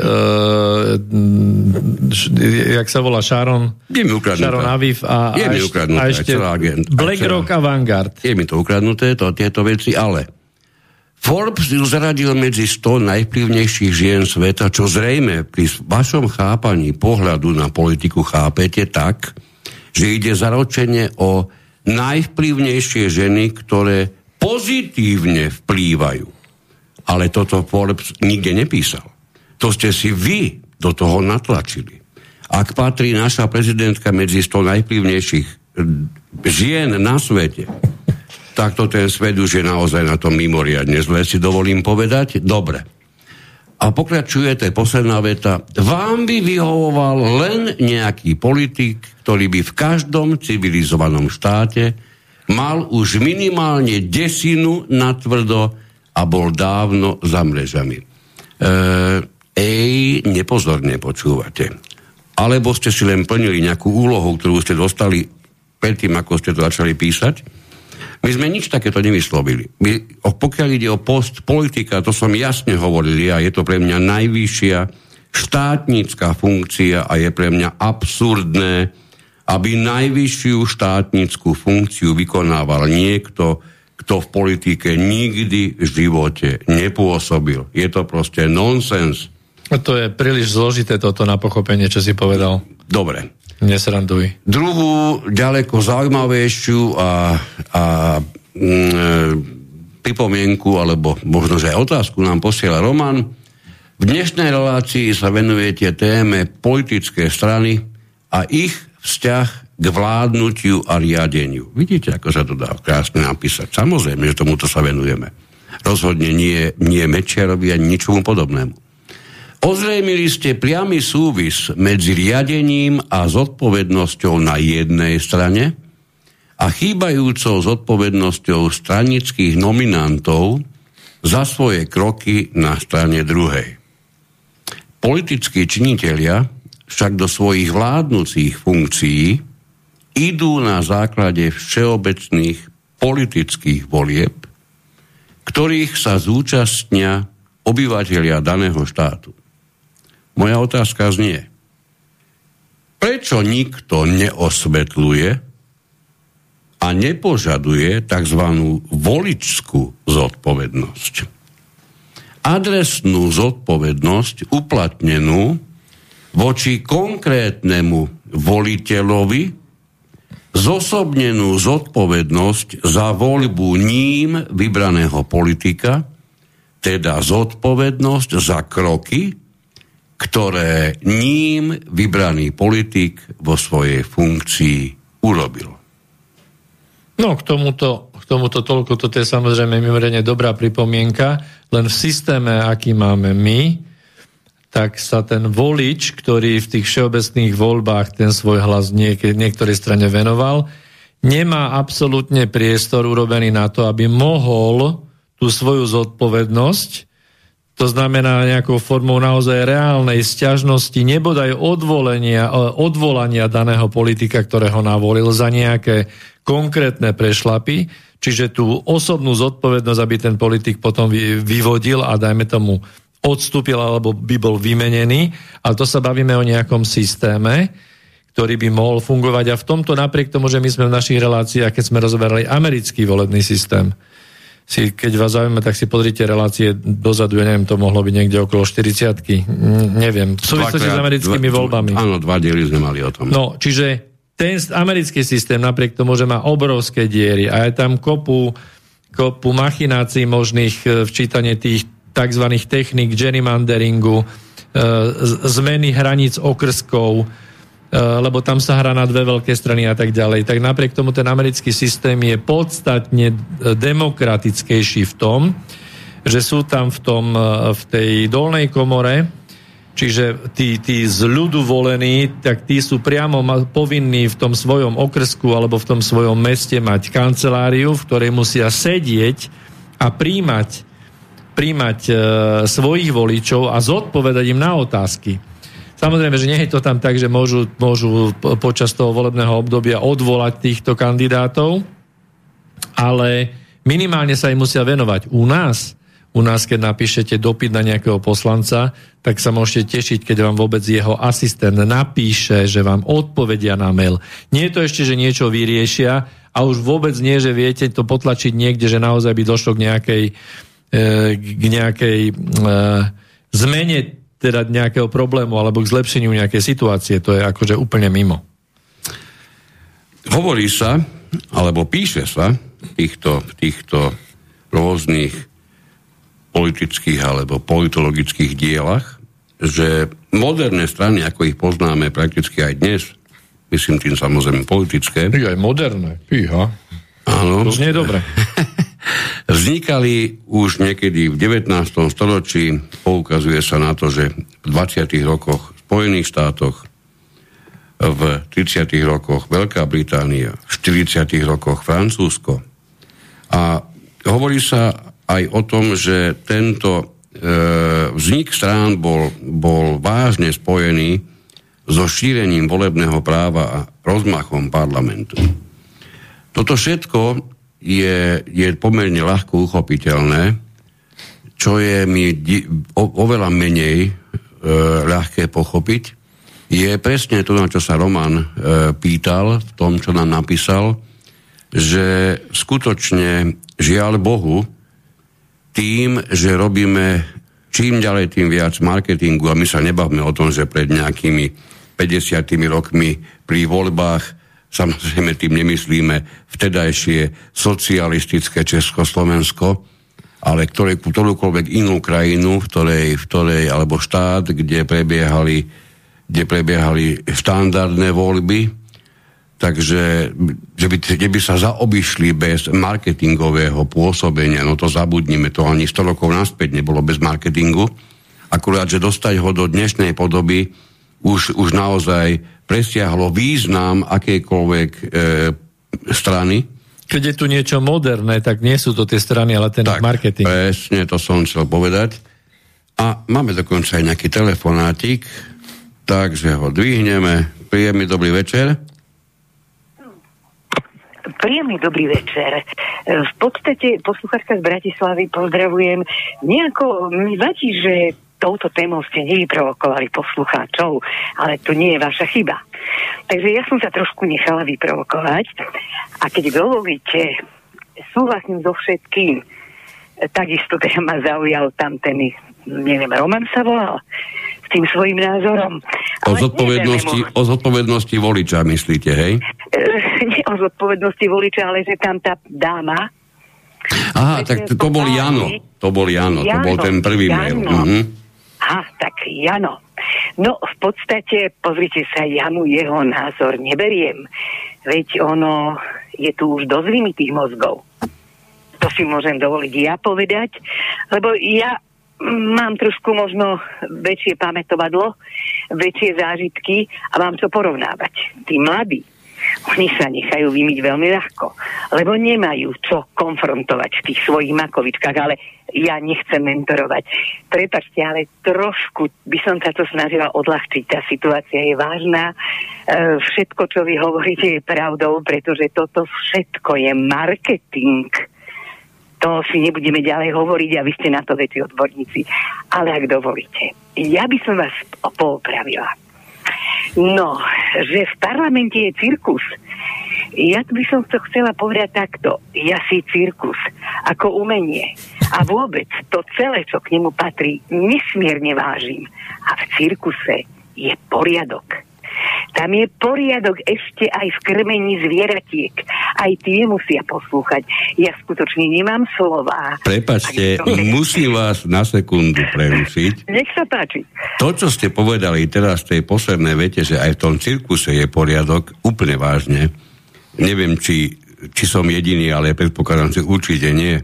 Naozaj, my sme si to prakticky, alebo teda ja určite, až teraz uvedomili, že my napriek tomu, že hovoríme o cirkuse a chceme to spojiť s nejakým, s nejakým neuváženým vykonávaním činností, tak pri skutočne funkčnom cirkuse, presne ako ste povedali, ktorý plní všetko to, prečo vôbec vznikol, by to, by to, by to ako v parlamente no, ale v vyzerať nemohlo. V cirkuse pod tým šapitom um, je naozaj reálna zodpovednosť za zdravie, Presne životy, tak aj dokonca tých, tých, čo sa tam prídu pozrieť, tých, tých e, divákov. Ktorí to platia. Hej, a v parlamente nie je žiadna zodpovednosť. Veď to o tom hovoríme, že tam, tam proste je politická zodpovednosť. Hej, toto musíte pochopiť. Mala by byť. No. Mala by byť. E, páni, nebudem vás zdržiavať, lebo už je dosť vysoká hodina a má niečo odniesť veľmi, odznieť veľmi od, e, vo verejnoprávnej, takže to môžeme takto povedať o banderovcov. Takže ja si myslím, že ten dotyčný pán redaktor, ktorý má túto reláciu, s nich ešte urobí aj mierotvorcov. Takže ideme prepnúť na iný kanál. A že som takto odbočila. Ja som si preto ten cirkus takto akoby e, sparafrázovala, pretože mne veľmi vadí, keď si ľudia nadávame do kráv, do svíň, to na, teraz pán Krúpa nám všetkým vynadal, neviem, či ste čítali jeho e, status. Ja totiž si nedovolím uražať ani zvieratka. Tak ako sme povedali v tom cirkuse, aj tý, medzi tými zvieratkami je poriadok. V tej živočišnej ríši poriadok je, i keď tam platí právo silnejšieho. Žiaľ Bohu, my sme iní, my sme horší ako zvieratka. Prepačte za takýto môj vstup, ale nedalo mi to ešte príjemné vysielanie, ako aj ďalších relácií. Ďakujeme pekne. Uh, isté, pokiaľ ide, pokiaľ ide o, tú, o ten poriadok aj medzi zvieratami, ono je to možno naozaj tým, že je tam istým spôsobom vytvorený práve tým, tou, tou silovou štruktúrou. Najsilnejší jednoducho vždy udával a bude udávať napríklad aj to, kade sa bude nejaké stádo hýbať. To, to je to, na čo som poukázal, že my máme žiaľ Bohu vytvorené kritéria, ktoré sa týkajú e, tak vážne veci, ako je vedenia spoločnosti, tak, že vesla od našej spoločnosti bez problému dáme do rúk toho najslabšieho jedinca spomedzi tých, ktorí sa tam vôbec dostali. To považujem za, za vážne trestuhodnú vec. Niečo v tomto smere rozhodne nemôže byť v poriadku, aby v konečnom dôsledku to, čo chce presadiť úplne najväčší, podliehalo súhlasu toho najmenšieho, najslabšieho. No teraz, keďže ideme do finále, tak musíme si položiť tie zásadné otázky, že uh, aká je teda úloha politických strán, lebo ten celý mix, ktorý vytvára táto, táto veda okolo strán, kde uh, nám natlačia do hlav samozrejme, že že stranický systém môže byť polarizovaný multipartizmus, môže to byť umiernený multipartizmus, potom to môže byť dvojstranický systém. Bipartizmus, nie? Áno, určite. Jasné. Môže to byť systém prevládajúcej strany uh-huh. a rôzne tieto iné, iné uh, hrádky s, s fantáziou. A aká je teda funkcia politickej strany, okrem toho, že sme povedali, že je tým prostredníkom? No, my sme to my sme to už do určitého obrazu minimálne vo svojich rozhovoroch preniesli, takže už to môžeme vysloviť. A priznám, že nás e, k tomu inšpiroval jeden, jeden z našich poslucháčov, pretože m, popísať politickú stranu, nech je akákoľvek, nech ide o ktorúkoľvek z politických strán, za varečku, ktorá mieša jedlo, o ktoré ide, v danej chvíli, ktoré sa pečie, ktoré sa varí proste niekde na nejakej, na nejakej mm, nejakom hrnci. Nejakom hrnci, no. Je to prirovnanie, ktoré mimoriadne rýchlo e, prešlo našim súhlasom s takýmto videním, pretože na tomto sa dá eš, možno ešte krajšie definovať, čo vôbec celá politika je, ako v prípade snahy robiť to cez marionety alebo bábky a podobne, pretože s varením máme všetci nejaké skúsenosti, nejakú tú varečku sme v rukách, trúfam si povedať, už niekedy v živote mali, takže si to vieme veľmi hlavo, hlavo predstaviť, na rozdiel od toho bábkového divadla, ktoré sa naopak malo v rukách mimoriadne málo jedincov, kľudne si to priznajme. No, No aký je vzťah teda medzi tou vareškou a tým gulášom, čo sa tam No to je, toto je fantastické. Jedna, čo, čo nás napadlo veľmi rýchlo, je, že keď raz niekto má v úmysle vytvoriť chutnú kašu, krupičnú kašu a používa k tomu e, varečku, opäť si dajme do, do toho zobrazenia, varečka je politická strana a tá chutná krupičná kaša to je to, čo by malo byť vďaka pôsobeniu tejto strany vytvorené, tak by bolo dosť nevhodné, keby sme na miešanie takejto klupičnej kaši použili politickú stranu, ktorá sa predtým úspešne ocitla v hrnci, ktorom bol dobre osolený a dobre, dobre ocesnakovaný guláš. Asi by nám to do tej klupičnej kaši príjemne nezapadlo. Čiže ilúzia o tom, že za každým máme v rukách čistú varečku, zrejme, a aj v prípade slovenskej scény politickej až tak platná nebude, ak bude vôbec platná. No tu sa nám núka, na ministerstve vnútra máme nejakých 150 varešiek. Výborne. Toľko je na Slovensku stranu. No, no. E, občania, ktorí ešte nemáte politickú stranu, mali by ste sa nad sebou vážne zamyslieť, lebo naozaj, ako, pardon. Prihláste sa o súdru a žinčicu. Áno, to tí mladší to nevedia, to je, to je, to je z, z humorného skeču, ktorý kedysi e, vyslovili, alebo ktorý, ktorý nám predstavili Satinský s Lasicom občania, ktorí ešte nie sú ministrami, nech sa súdruhovia, ktorí ešte nie, občania, ktorí ešte nie sú ministrami, nech sa prihlásia u súdru a žinčicu. Tak toto bolo. No, čiže, čiže máme tú varečku, to je, to je politická strana, ktorákoľvek, každá je z nich varečkou. A teraz ostáva, ostáva nám tu veľmi vážna otázka, kde sa v systéme toho, toho varenia, toho jedla, tej, tej, tej chutnej krupičnej kaši, nachádzajú napríklad také tie e, zoskupenia typu nátlakovka, čiže politická nátlaková skupina je úplne jedno, ako sa volá, je úplne jedno, kto ju platí, je úplne jedno v tejto chvíli, prečo ju platí, dokonca aj to, za čo ju platí, pretože ju treba do toho, do toho kuchtenia niekde zaradiť. Tak kam ju dáme? Ja si myslím, neviem, ako to vidíš ty, Uh, tak na to, aby tá vareška behala na tej kaše, tak potrebuje nejaký úd k tomu, ktorý bude tou vareškou miešať. Tak. No, takže potrebujeme údy, to znamená potrebujeme ruky, hej, ktoré sú obdarené svalstvom. Ono je pravda, že dá sa aj, aj bez, tých, bez tých rúk variť, ale trošku je to horšie. Dosť nepohodlné a zrejme sa ani všetko ubariť nedá. Je pomerne zaujímavé teraz sa baviť, keď to takto rozoberieme, že taký pán Soros je prakticky úd, ale tak dobre, no tak v tomto našom vyjadrení to tak dopadlo. No a čo tu ešte máme? Dobre, a to znamená, že už sa bavíme ale ku, o kuchárovi, Hej, čiže tieto ruky sú súčasťou, tie, tie, údy, kuchára, tie no? údy sú súčasťou kuchára. No a to znamená okrem iného aj to, že ten kuchár má svoju hlavu. A to je to, čo my nevidíme.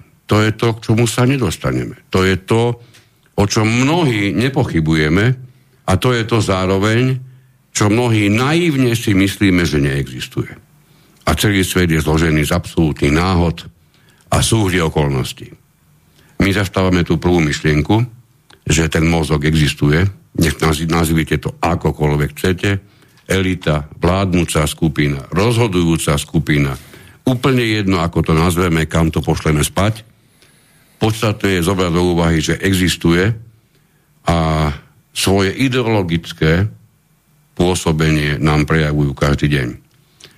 A dosť smutné je potom sa pozerať na to, ako sa niekto pri plnom vedomí samozrejme okrem iného aj s vedomím absolútne nulovej zodpovednosti za to, čo urobí alebo povie v politike, ako sa nám potom otreča na rôznych obrazovkách a rôznych novinách si prečítame jeho mega úžasné vyjadrenia a pritom tak trošku cítime, že to nie sú jeho slova, to dokonca ani nie je jeho hlava, ktorá na vyjadrenie mnohokrát neskutočných hlúpostí, prípadne vecí, ktoré v žiadnom prípade nie sú v súlade s našimi záujmami, keď hovoríme našimi, bavíme sa o slovenských záujmoch, ktoré nie sú v súlade so zdravým rozumom a napriek tomu sa na svetlo Božie pôsobením týchto, týchto politikov dostávajú. Ale rozumný kuchár má vždy viac vare, varešiek k dispozícii, lebo niektoré sa môžu zašpiniť, ako si povedal o cesnaku, nemôžem s ním miešať kašu. Tak e, a niektorá tá vareška už aj už akože vyzerá taká vyvarená, vieš, že ťažko ju revitalizovať, čo s ňou. Dá sa trochu ošmirglovať, trochu poopravovať, hej, ale čak, dá sa jednoducho použiť tá vareška vyhodiť a pripravené sú ďalšie varečky, takže nie je problém. No a, a pokiaľ, pokiaľ teda ten, ten kuchár e, umne s tými údmi narába a pomocou nátlakoviek, médií a tak ďalej, tak, tak namieša takú kašu, že hm, to chutí teda tým voličom. No a teda my vlastne ako voliči, my, my volíme teda tie varešky a tak, takto si to myslel. Pôsobením, a, to jedlo ako výsledok, to jedlo ako výsledok nie je výsledok pôsobenia varečky. Tá samotná môže maximálne spôsobiť galibu, keď nebude miešať a sa to nejakým spôsobom e, nepremieša, alebo sa to zhrčí a podobne, ale samotná valečka ti nerobí ani sladkú, ani kyslú, ani žiadnu inú chuť. Hej, toto, toto je čosi, čo, čo je asi potrebné najviac začať v systéme politiky vnímať. Nie je to žiadna veda. Pretože keď ten kuchársky mozog chce čokoľvek vytvoriť ako výsledné jedlo, má na to kuchárske knihy, recepty, že? A tá ruka je vedená tým mozgom a o tej varečke, že, že je vedená tou rukou, to ani dve sekundy nepochybujme. Čiže e, ak e, sa vám slovenská, najmä slovenská politická scéna čo najviac s touto predstavou spája, tak e, ste to, čo sme tu hovorili dnes, pochopili veľmi správne. No a keď my zvolíme teda jednu tú varečku, predseda tej, tejto politickej varečky po vyhratých voľbách príde a predstaví nám ministra, tak my aký máme vplyv na, na to našou voľbou, aj našou volickou zodpovednosťou, že kto tam je teda ten minister za tú varečku. Alebo to už náhodou ne, ten mozog už nezasahuje do toho, že, že aká bude v rámci tej varečky bude ten minister? Vieš, ono uplatňuje sa v tomto, v tomto bode, ktorý teraz si vyslovil, riadenie, lebo tie, tie, nebavme sa, že tu o žiadnom riadení nie, nie, o žiadne riadenie nejde a v tomto prípade to riadenie asi bude dosť bezštruktúrne. A bezštruktúrne riadenie má jeden výrazný rys. E, riadi bez toho, aby bol videný, počuný, počutý, aby bol vôbec identifikovaný, že existuje. Niekto, kto riadi bezštruktúrne. A to je čosi, čo treba brať vážne, alebo úplne sa to vykašľať a, a hovorím tváriť sa, že svet je plný náhod. Medzi tým žiaľ Bohu, alebo chvala Bohu, minimálne teda pre mňa a, a predpokladám, že aj pre teba, žiadny, žiadny priestor na iné možnosti neexistuje. No čiže záverom by sme mohli možno povedať to, že takouto nejakou metaforou, snáď pochopiteľnou a zjednodušenou, lebo keď povedali, že teda a to múdri ľudia tu to povedali politickí vedci, že strana je vlastne prostred, prostredníkom medzi teda tou politickou mocou a vládnutím a medzi tým voličom, tak snáď by bolo na čase už aj rozprávať o alebo snažiť sa, snažiť sa rozvíjať rozvíjať nejaké myšlienky ohľadom toho, ako by mohol systém fungovať, že či by nebolo naozaj už na čase zmeniť ten volebný systém. A to už je jedno ako, samozrejme jedno to nie je ako, ale v tejto fáze, pretože toto, čo tu máme, a vidíte, že sa to držia zuby nechty, a s tým zubami nevieme, nechtami. zubami nechtami, nevieme, nevieme aj tak s tým vôbec pohnúť, ako môžem byť akokoľvek zodpovedný volič. Jednoducho, varečiek je kopa, vždy budú nové varečky a tie varečky miešajú stále ten istý guláš pre, pre bežných ľudí.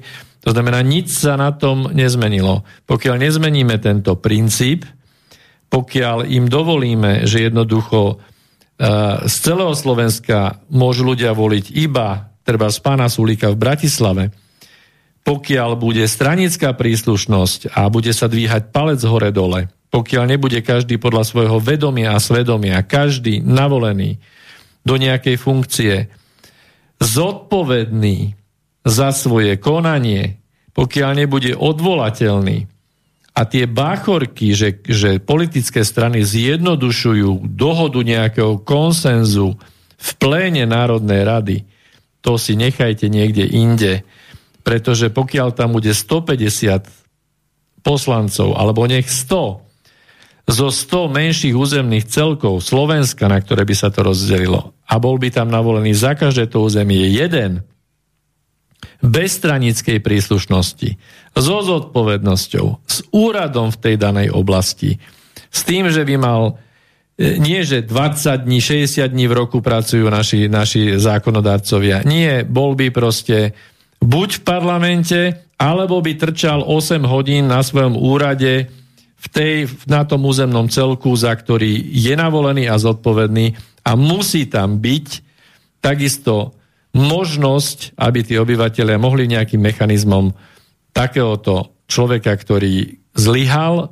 aby ho mohli odvolať a navoliť tam nejakým mechanizmom iného. Toto v jednoduchosti, pretože teraz nemáme tému volebných systémov. Bez tohto nám budú iba krútiť s vareškami nejaké tie údy, a budú, ten mozog budú. hore si spraví čokoľvek, pretože to, to pravidlo, čo nám aj povedia, keby voľby niečo mohli zmeniť, tak by boli zrušené. Platí. Oni nebudú len krútiť valečkami, oni budú priamo určovať, ktorá valečka bude použitá. Ešte jeden telefonátik a dva maily a budeme dnešnú reláciu uzavierať. Príjemný dobrý večer. Dobrý večer, to je vaša poslúchačka Lucia. Pošl- e, počúvam vás pravidelne. Ďakujeme. Vy rozprávate, vy rozprávate o vareškách, ale ja si myslím jednu vec. Uh, slovenský národ sa vždy zariadi podľa seba a proste ľudia si budú žiť podľa seba, či tam bude, či tam bude taký onaký a proste vždy si budeme žiť podľa seba. Teda aspoň, aspoň mnohí, uh, ktorí žijeme buď na vidieku alebo takto. Uh, proste a vaše relácie práve tomuto pomáhajú. Ja vám veľmi pekne ďakujem, uh, počúvam, uh, veľmi, veľmi rada vás počúvam, keď rozprávate napríklad na ekonomické témy, to je veľmi poučné, lebo ľudia by o tomto mali počuť. A myslím si, že teraz, teraz sa to práve tvorí, že mnohí ľudia si začínajú proste žiť vlastný život práve na vidieku. Pani, ďakujem vám veľmi pekne a za vaše relácie a pekný večer vám prajem. Majte oh, ďakujem, ďakujem pekne. je zaujímavé občas si počuť tú chválu a vidíš, môžeme sa akokoľvek tváriť, že je nepodstatná. Je podstatná. Uh, je dobré počuť, že niečo, niečo človek robí dobre. Máme tu ešte dva mailíky. Uh, jeden je taký, že teda tento, nerobím to pravidelne, ale tentokrát to budem musieť trošku sparafrázovať, lebo celý ako taký od slova do slova nie je použiteľný, ale aby sme to rozhodujúce dobre z neho dostali, tak to dôležité. Politická strana, písal nám Rudolf, je pre mňa už dávno len politická sranda. Vedia vôbec Slováci, že napríklad vo Švajčiarsku sa nebolia strany, že tam strany nedostávajú ani žiadne peniaze. Že tam neexistuje teda ani koalícia a opozícia. Dokonca nevolia ani prezidenta. Na blbosti peniaze nerozhadzujú. A aj preto je Slovák skoro 7 krát písané je hlúpejší, ja poviem chudobnejší ako, ako Švajčer, alebo by bol iba 7 krát a pokiaľ ide o porovnanie priemerných platov. Takto to napísal Rudolf. Politická zodpovednosť rovná sa totálna nezodpovednosť. Parlament je vlastne zbor akcionárov, ktorí rozhodujú o najväčšom podniku v štáte a pritom mnohokrát neriadili ani pár koní. Tie podniky už ani nemáme pomaly. Preflákajú miliardy a nič. V Rakúsku vás zavrú, aj za krádež zubnej kevky. Slovensko nepotrebuje k vyriešeniu jeho problémov ekonóma ani politika, ale psychiatra. Tu v dementokracii nepomôže ani 10 nových volieb alebo 10 nových vlád. Kým sa z gruntu nezmení systém riadenia politiky a štátu, a nepriede sa na systém priamej demokracie, je to len prasprostý cirkus Slovakia. Ten je tu už vyše 30 rokov. Kto tu tvrdí, že sú u nás slobodné voľby, je pre mňa totálne vymetená hlava. Len politické srandy ti určia, koho budeš voliť a nech ťa len nenápadne voliť slobodne niekoho iného, tam napríklad dopísať. To je zakázané. Takže po slovensky demokracia je v skutočnosti dementokracia. Dementa volí ešte väčší dement. Zaujímavý názor a odpovedal nám aj Janko, ktorého sme citovali v tom prvom maili. Ďakujem za reakciu. Chcel by som sa vás ešte spýtať, či uznávate demokratické alebo skôr autokratické politické systémy. Na toto, na toto odpovieme veľmi rýchlo. A nemajte mi to za zlé, keď poviem, že tu nejde o to, či je ten systém demokratický, či je autokratický, nech je akýmkoľvek. Systém by mal čo najviac dokázať vytvoriť podmienky pre riadny a spokojný život čo najväčšej skupiny ľudí. Ak sa to nedarí, tak je úplne jedno, či sa ten systém hrdí nálepkou demokracie, alebo ide o nejakú totalitnú štruktúru riadenia štátu, je to totálne jedno. Pretože demokracia je mnohokrát používaná ako vankúš pred holým zadkom, na ktorý by mnohokrát politici zaslúžili dostať velikánskou lopatou. Hej, takže na toto je, je, nie je používaná, na toto je zneužívaná demokracia. Píšete ďalej, alebo tá Jano píše ďalej, na Margo tej pani, ktorá sa o mne vyjadrila, ja tiež niečo pamätám, študoval som ešte za socializmu a nebudem mi urážať, len skonštatujem, že pôsobí ako manželka, manželka vysoko postaveného komunistického činiteľa, napriek síce formou sympatického, ale obsahom jedovatého hlasu. Nuž, to je názor. Nedokážeme to overiť, nedokážeme to zistiť, jedine, že by nám pani zavolala, možno, že niektorým, niektorých ďalších reláciách, pretože túto naozaj v tejto chvíli už budeme končiť. A aj tak sme ju o pár minút natiahli viac, ako bol pôvodný úmysel. Ja by som ešte predsa len chcel zareagovať na to pána Rudolfa, tam, čo hovoril, že navolíme tam teda túto skupinu politickú bez zodpovednosti a že dostanú e, do rúk na, najväčší podnik alebo najväčšie podniky štátne, tak tomuto musím reagovať. E, skúste sa zamyslieť nad tým, že koľko ľudia typu Mikloš, Zurinda a, a mnohí ďalší, takzvané pravicoví ekonomovia, sa nám snažili vytvoriť e, atmosféru toho, že štát je zlý vlastník. Samozrejme, že to aj dokazovali, pretože nominácie či pravých alebo ľavých manažérov do týchto štátnych podnikov, tých, tých výkladných skríň nášho, kedysi našich, tak e, tam navolili, navolili tam kádre, ktoré ani neboli nakoniec zodpovedné za to, že dovedli tí, tie podniky do katastrofálnej ekonomickej situácie, ktorá nahrávala k tomu, aby potom sme pristúpili k druhej mantre, čiže prvá mantra štát je v zásade zlý vlastník a jediný dobrý vlastník je súkromný podnikateľ. Takže sme predali treba z naše energetické podniky, alebo plyn, plynárske, alebo vodu. A keď zoberieme len lenže sme to predali talianským, alebo nemeckým, alebo francúzským spoločnosťam, spomeniem, a pozrite si, dohľadajte si na, na treba z Yahoo Finance, NL taliansky, alebo EON nemecký. Akých má najväčší? Akých má najväčších vlastníkov? Na, samozrejme, investorov. A tí investori, ktorí sú tam, okrem toho, že tam je Vanguard BlackRock, to by ma vôbec neprekvapilo. Ale to, čo je naozaj na zamyslenie, že v, e, treba v Eneli je, myslím, ak sa nemýlim, 45-percentným vlastníkom talianský štát. Takže náš štát je zlý vlastník a dával zlých manažerov na posty týchto výkladných lodí našej ekonomiky a bolo ich treba predať a talianský štát de facto, ktorý to kúpil cez súkromnú spoločnosť NL, to už je dobrý vlastník. Hej? Rovnako ako E.ON, kde je zastúpenie nemeckého štátu. A vo francúzských firmách, to ani nehovorím, francúzske firmy, e, veľké akciové spoločnosti, ktoré pôsobia na trhu, tak majú e, francúzsky štát, ktorý vlastní významné časti akcií týchto spoločností. Takže to je, prosím vás, potom čo? Uhol pohľadu. Tomu ty nerozumieš. A, aj tak sa to dá povedať. No, pretože ak, ak by som mal povedať, že tomu rozumieš, tak by si to musel byť schopný vysvetliť a vysvetľovať nevysvetliteľné je veľmi ťažký, pro, veľmi ťažký proces.